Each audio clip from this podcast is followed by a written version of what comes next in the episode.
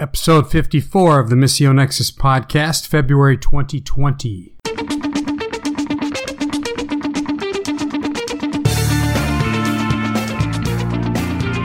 This month's podcast sponsor is the Mission Leaders Conference in 2020, happening in September in beautiful Orlando, Florida, uh, where I live. It'll be the last year we do it here. We're moving on to other places next year. Uh, this year's topic is Focus 2020, the Great Commission. What is our task? Really important topic right now, and I hope you'll avail yourselves of the early bird discount, which is available now. Well, for today's interview, we're going to be talking to talking with Joe Handley from Asian Access, and I'm going to go ahead and roll it, and hope you enjoy it. Well, I'm excited to be talking around the globe with Joe Handley today. Uh, Joe, thanks for being on the call with us. It's great to be with you, Ted. It's amazingly clear um, audio and video, at least on my end. Uh, Joe is sitting on the other side of the world right now, so let's hope this tech works. Uh, Joe is the uh, leader of Asian Access, and I think there's probably going to be some on the call that don't know who you guys are. Could you tell us a little bit about your mission and what you're about? Sure. Asian Access is a leadership development uh, ministry that comes alongside key leaders uh, across Asia, uh, at least presently, um, to empower them. Uh, we're we're in essence an accelerator for mission. So we build capacity of kingdom leaders that turns into an acceleration mechanism for them. Uh, if they're church planters, they become stronger at church planting. If they're business leaders, they become more effective in being missional in the marketplace. So everything we do is really driven towards empowering leaders to be more effective and multipliers in uh, kingdom ventures. Uh, that may surprise some of, of the people listening because some may know us historically as a mission that was founded in Japan as an English teaching ministry. Uh, but over the years, we have adapted and modified based on the times and uh, the last uh, 40 years or so, we've been focusing more and more on developing capacity of indigenous leaders to accelerate them in mission. And what's the modus operandi? How do you go about fulfilling that mission? So we have a, a two-year uh, process that we come alongside leaders in currently 16 countries, as well as a Pan Asia program that recently started with younger leaders. Uh, this two year program offers anywhere from six to eight uh, weekend or week long retreats over those uh, two periods of time, as a week or two years of time. Uh, and we, um, in those retreats, we cover about 14 different topics. Uh, those 14 topics fall under four key categories for the lifetime of a leader, we hope to see four key outcomes that for their lifetime they would live in a love relationship with God. Out of that would flow becoming a better or stronger Christ like leader. A lot of that focuses on character development. From those two foundational uh, points, we uh, seek to reproduce disciple making leaders and finally to catalyze missional movements. So these four things live in a love relationship with God, grow as a Christ like leader, reproduce disciple making leaders, and catalyze missional movements. And you talked about uh, church planners, and you also talked about, uh, I think, I forget the exact term you used, but I got the impression marketplace leaders. Right. What What's the mix there? And, and do you mix those cohorts? Do you, do you treat them separately? How do you ha- handle that? Yeah, currently we do not. Uh, our business cohorts launched just about five years ago. Uh, I actually was fundraising in Hong Kong, of all places, sharing the vision for empowering church planters. And one of the business leaders leaned over to me and grabbed my arm and said, Why are you doing that with just pastors? I want to be able to do that and be more effective with my pastor in ministry, in church planting, in the marketplace. And so for the last four to five years, we've been coming alongside marketplace leaders to help catalyze missional movements from the marketplace. And we're currently doing that in, uh, let's see, uh, three countries, but looking to open about three more in in in 2020 with just the marketplace side. So I'd be curious to know if if you're are there any significant differences you're seeing? Uh, yeah, there definitely are. Um, like one of the key differences for pastors, that fourth outcome focuses has focused predominantly on church planting over the years. Uh, for business leaders, a few of them are actually church planting in the context of their business, but the vast majority are just trying to catalyze disciple making initiatives or making a difference in society, being a light of Christ through uh, addressing social issues or challenges. For instance, uh, uh, take a look at Hong Kong, for instance. You've got this huge political issue um, how can we as believers lean into that? How can we be a light of Christ in the midst of all that's going on? So that's one of the key differences. Um, interestingly enough, uh, the business side has influenced the church side. And so now we have uh, kingdom leaders on the pastor side that are doing far more than just church planting, addressing big issues in, in society. Uh, that had happened over the years, but we're seeing that increasingly uh, happening on the pastor side now. The other key difference probably has to do with time. Uh, most of our pastor tracks have four days in the middle of the week where a uh, pastor can get away once a quarter, uh, Tuesday through Friday, and leave ministry aside for a while and just regroup with 12 to 15 other leaders to help build their capacity uh, most business leaders are not able to take off that kind of time. So we've adapted the program for them over weekend format, and that ends up being a Friday night through Sunday midday, um, and that that works well. So those I would say are the two biggest key differences. Otherwise, it's pretty much identical. Living in a love relationship with God, growing as a Christ-like leader, and reproducing disciple-making leaders in essence, those operate the same whether or not you're pastor or a, a CEO or business owner. So, when you talk about uh, missional movements as right. one of your objectives, is there what is that? What have you seen in terms of fruit in that arena? So, on the pastor side, we've seen remarkable fruit, and we don't want to claim it. Um, this is not exclusively an Asian access outcome really it's the body of Christ in those countries where God is just moving in a powerful way. We just happen to be a, a little small spark plug in the midst of it all, um, or uh, you know, lighting a candle or something like that. Um, we're just privileged to be a part of what God's doing. But we we've seen God move in powerful ways. Uh, for instance, I'll just tell a story that might illustrate uh, some of the impact in Nepal, when we first started, I believe there was only one or two Bible schools. And that started to lead into a mighty movement of God, um, one of the fastest growing um, churches in the world.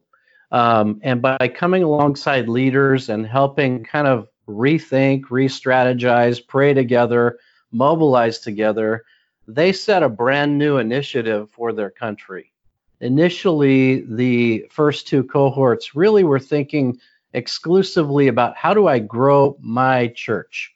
How do I go from, say, 50 to 150 or 300?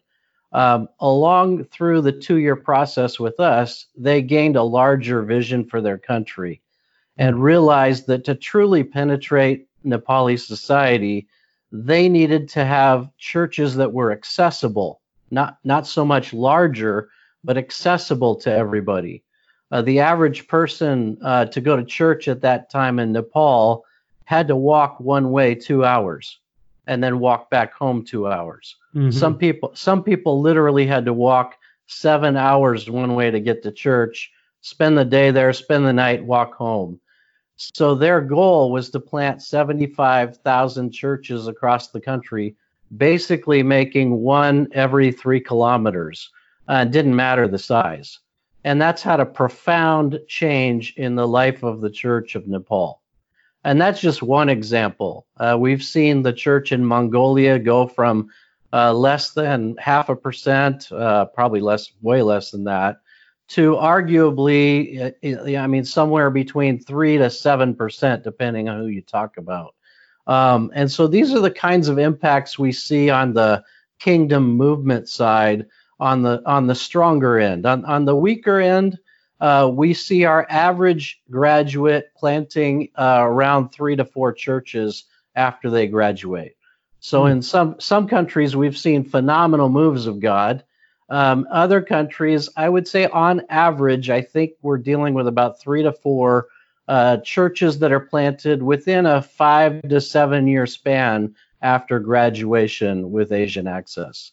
Uh, on the on the business side, just quickly, yeah. um, in the middle of our cohort in in um, in one country, uh, many people may know who Compassion International is. Yep. Um, Compassion was shut down in this one country we were working in. Um, various political things going on, and uh, several of the guys in the cohort stood up and said, "We're going to do something about that." So, of the eight people in that uh, session that particular weekend or a few weekends, uh, they decided to step up and take over three entire cities of compassion kids in this country. I mean, hmm. that's just a huge endeavor. Here, compassion had completely closed down, couldn't work anymore. And this cohort said, you know what? We'll tackle taking care of these kids in th- these three major cities and we'll try to call up our friends and see if they can do the same in other countries. Um, so those are the kinds of things we get to see happening. Do, do you have a prescribed church planting methodology or philosophy? Uh, actually, we don't. In fact, that's an interesting question because just two days ago, one of my colleagues said, Joe, do you think we could host a platform event um, uh, led by Asians uh, to talk about how we can do church planting better together. He said all of these groups come in, they're all good, um, and they have their own particular, you know, way of doing church planting. Uh, you know, whatever you describe it, the you know, one step one, step two, step three, or ABC, or we do it this way or that way. And he said they all have value uh, what I'd like to do is pull together a platform where everyone can be at the table and work on collaboration, working together in these ventures. So historically, Asian Access has never presented one particular model of church planting. What we do is we provide a, a kind of a foundational philosophy of ministry based on the Bible, and then give people exposure to different models so that they could say, oh, if I adapt this in my cultural context, that would be more effective in my particular church or my network or whatever. And that seems to have uh, created a flourishing environment for us. In this particular case, we're increasingly being contacted by various church planting entities uh, wanting us to get involved.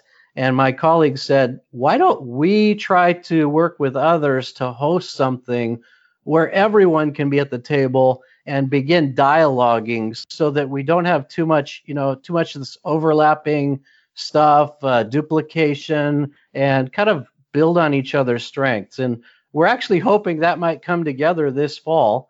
Um, I just made a proposal um, yesterday and next week, I'll be in KL for some meetings, and hopefully, we'll begin to discuss whether or not we can pull off something like that this uh, later this year.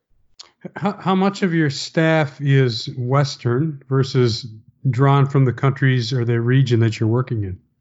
So every country that we're working in except Japan, uh, all of our staff are volunteers. So hmm. it's a volunteer movement, and even in Japan, our our core leadership team are all volunteers. We hmm. just happen to have one vice president who's Japanese, um, and so and and he really works globally, not so much uh, just exclusively Japan. So virtually, you could say we're really a volunteer movement. We probably uh, uh, operate on the shoulders of about 50 to 100 volunteers that dedicate anywhere from 20 to 40 percent of their time to Asian Access. Uh, aside from that, we have a very small um, kind of staff mechanism that helps facilitate all of this uh, globally. Um, and most of that staff would be Westerners, I think. I'd have to, you know, think through that a little deeper, but um, probably 70% of that stat, that small team, is from the West. What What do you see? So you know, obviously we're getting news about Hong Kong and the political division there, and what's you know all that kind yep. of business. I'd I'd be curious if you got any thoughts about what's happening with the church there. So the church is uh, I'm I'm in touch with kind of uh, multiple angles of that. Uh, the church uh, is uh, trying to be the light of Christ in the midst of the situation. The challenge is you really do have people on both sides of the issue in the church. So you've got uh, uh, typically younger people are on the the side of you know we need change, and the more established churches are or people are on the side of you know we need stability. And I think what they're trying to do, at least you know the the key leaders, are trying to really marshal the church to to rise to the occasion and be peacemakers in the midst of the challenge but it, it's quite chaotic, as you know, a big challenge. Um, but there are key, key leaders that are trying to lean in and be bridge builders in the midst of the challenge and say, how can we best be the light of the Christ, light of Christ in the midst of what is happening? Right. So you mentioned Nepal, you mentioned Mongolia. Um, in, across Asia, are there other places that you would say right now are particularly interesting from a Great Commission standpoint? Well, at least uh, you know if you if you look at it from from the point of view of Nepal and Mongolia, those are kind of unique situations where God has really moved in powerful ways. Uh, we've also seen significant work uh, flowing out of Southeast Asia in Cambodia and Vietnam, not to the scale of what's happening what's happened in Nepal or Mongolia, um, and I would say in places like Sri Lanka and even India, you've seen some significant movement. Um, uh, beyond that, it's more along the lines of those, you know, uh, graduate plants, three to four uh, churches or whatnot. Uh, that's on the that side of the spectrum. Um, if you look at other issues uh, Asia is facing, the whole issue with China right now is uh, massive, not just for Hong Kong, but you have uh, ongoing pressure and persecution and uh, harassment happening for the Church of China. And as well, they're facing this pretty significant health issue right now um, with the coronavirus. So there's multiple issues uh, flowing out of that situation that are causing the church to regroup uh, I'm sure many of our listeners are aware that a number of groups had to kind of uh, double back or take back and uh, either leave the country or rethink their strategy. Um, Asian Access comes alongside local leaders and really tries to empower them in the midst of what they're doing. One of the one of the great stories coming out of there is uh, many of the former kind of mega church pastors of China a megachurch underground uh, megachurch are really retooling their ministry. Um, a good percentage of them are Asian Access alumni, and uh, they now say we are no longer senior pastors of mega churches. We are mission pastors of movements of God. We wow. are going back to what we did, you know, uh, pre Tiananmen Square, um, or in those early Tiananmen Squares you know years after and going back to a small group approach to church um, it's really creative one group i know uh, they literally go to a park and have headsets on and, and they're working out but one of the one of the um, you know workout persons is the pastor and he's actually got a microphone in his uh, um, headset on and he's actually preaching while he's running around the park and mm. they break up from there and go to small groups all over the city. So all sorts of that's just one example of the creativity that's flowing out of uh, China these days. Well, I would. I'm very tempted to make a snarky comment about exporting that to megachurch pastors in the U.S. but I'll, I'll, I'll refrain. Yes. Um, switching topics just a little bit. So this last year, you received the Accelerate Award from Missio Nexus because of your creative use of social media. Uh, could you give our listeners just an idea about how they could get better at social media? You know, I would just say it, it's not as hard as you think, um, especially if you can leverage tools that are out there. I would uh, get, you know, recruit some younger people who are very adept in these things to help you think through how can you magnify your voice? How can you share your story? Uh, in our case, we're really trying to give voice to voiceless pastors, voiceless leaders in Asia that have brilliant ideas to share with the world. I mean, think about it. What you just said about megachurch uh, situation. If the world could hear more stories like that, how much could it influence what we're doing worldwide? Uh, just one simple example. Um, I use a tool called Buffer. I don't know how many people even know what that is, but everyone thinks I'm on social media 24 7 because of my postings. You know, they, oh, Joe's always on Facebook or whatever. The fact of the matter is, I'm not. I just post via a thing called Buffer. And Buffer sends out things in mass to all these different channels. And so it actually doesn't take a lot of time to take up, snap a picture while you're on the run, especially with smartphones, and upload it quickly or that evening uh, to your buffer stream and it goes out. Now, that said, of course, I have a whole entire team that's also posting. Um, and so that's just a unique blessing. Our team is very talented. Mm-hmm. Um, but that's just a simple mechanism leveraging one simple little tool. And I'm always on the lookout for fantastic Great Commission stories um, and trying to get the word out there for what God is doing through this particular leader or this movement, because I think it encourages the body of Christ.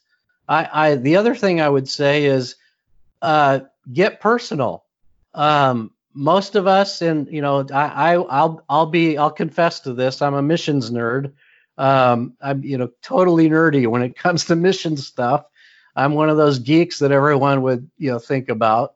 But the more I post about my family or what's happening interpersonally or even just fun stuff here and there, the more it gets people engaged with what you do. And mm. so a, a good blend of the personal the fun uh, and uh, missional stories.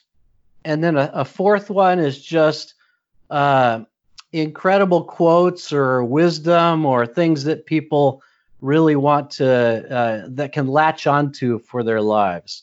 I think if you blend those four things in using a simple tool like Buffer, um, and that's just one of many that are out there, uh, it just works for me um, I would say that would help uh, your your Great Commission endeavor uh, by getting the word out there. Well, that's excellent. Uh, we're going to put in the show notes a link to Creative. Ac- I'm sorry, um, Asian Access, as well as Buffer, and um, look look them up online. Our guest has been Joe Handley. Thank you so much uh, for being on the podcast with us. Oh, Ted, it's great to be with you. Thanks for taking the time and uh, thank you to everyone in the community. Um, what a huge honor it was for Asian Access and for me uh, to receive the Accelerate Award this year. We are deeply grateful, and I think we need to, and I need to let everyone know that they're a part of that story. By them resharing our stories, uh, they have helped magnify what God is doing. And we're just deeply honored and grateful and, and humbled. Well, thanks. Thanks, Joe. You have a good rest of your day while we start thinking about going to bed here. Okay, thanks, Ted. God bless you.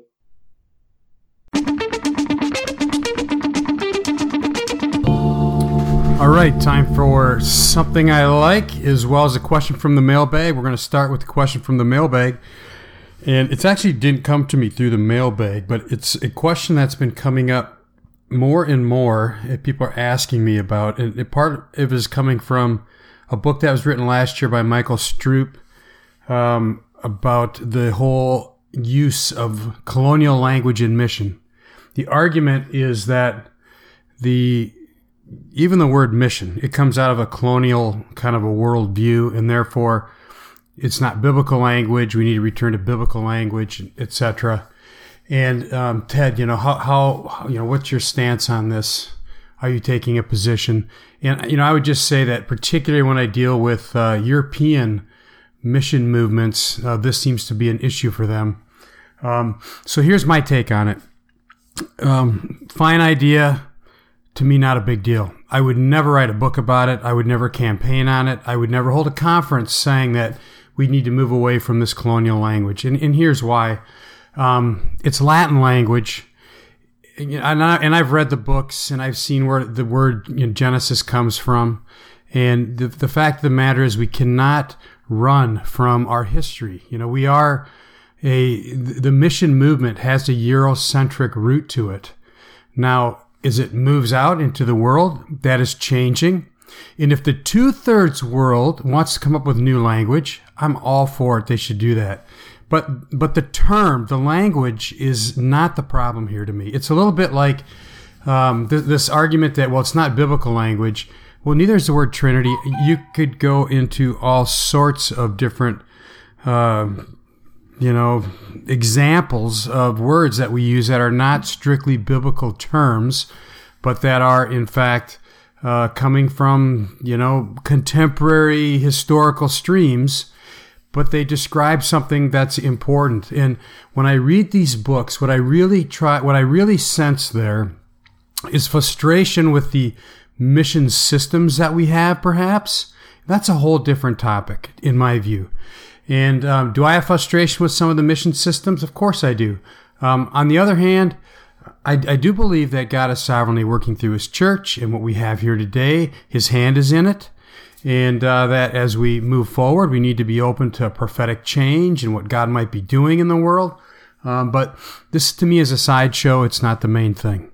So um, that's uh, kind of my view on this concept of trying to get away from the word mission. Um, now, something I like this is maybe a little bit more expensive than some things that I talk about. It's a $200 item. But let me tell you, if you do any kind of video stuff, this is a great little product. It's called the Rode Wireless Go. And what it is, it's two small squares, little, let's say an inch by an inch each square. And they, what, what it is, it's a remote microphone. You take one piece and you throw it in your pocket and then you take the other piece. The other piece comes with a, uh, I think it's a 1 8 inch jack that you can stick into your camera. Um, in my case, I shoot with a Panasonic Micro Four Thirds camera. But listen, if you're shooting with an iPhone or an Android phone, as long as you got that input, that jack input, this little device you can stick in there, and then you have a wireless microphone that goes quite a great distance, and the sound quality is incredible and uh, neat little small simple product. It uh, the battery life on it i haven't tested this. The online reviews are giving it anywhere from five to six or seven hours. They claim seven hours but let's say you get five hours out of it. I never record that long. Uh, you just charge it up and using a usb connector and you're good to go. It's very tiny fits in your camera bag. You can take it on international trips. Um, wonderful little device that's called the Rode Wireless Go compact wireless microphone system. So check it out. That's podcast for today. Hope you have a blessed day wherever you're at.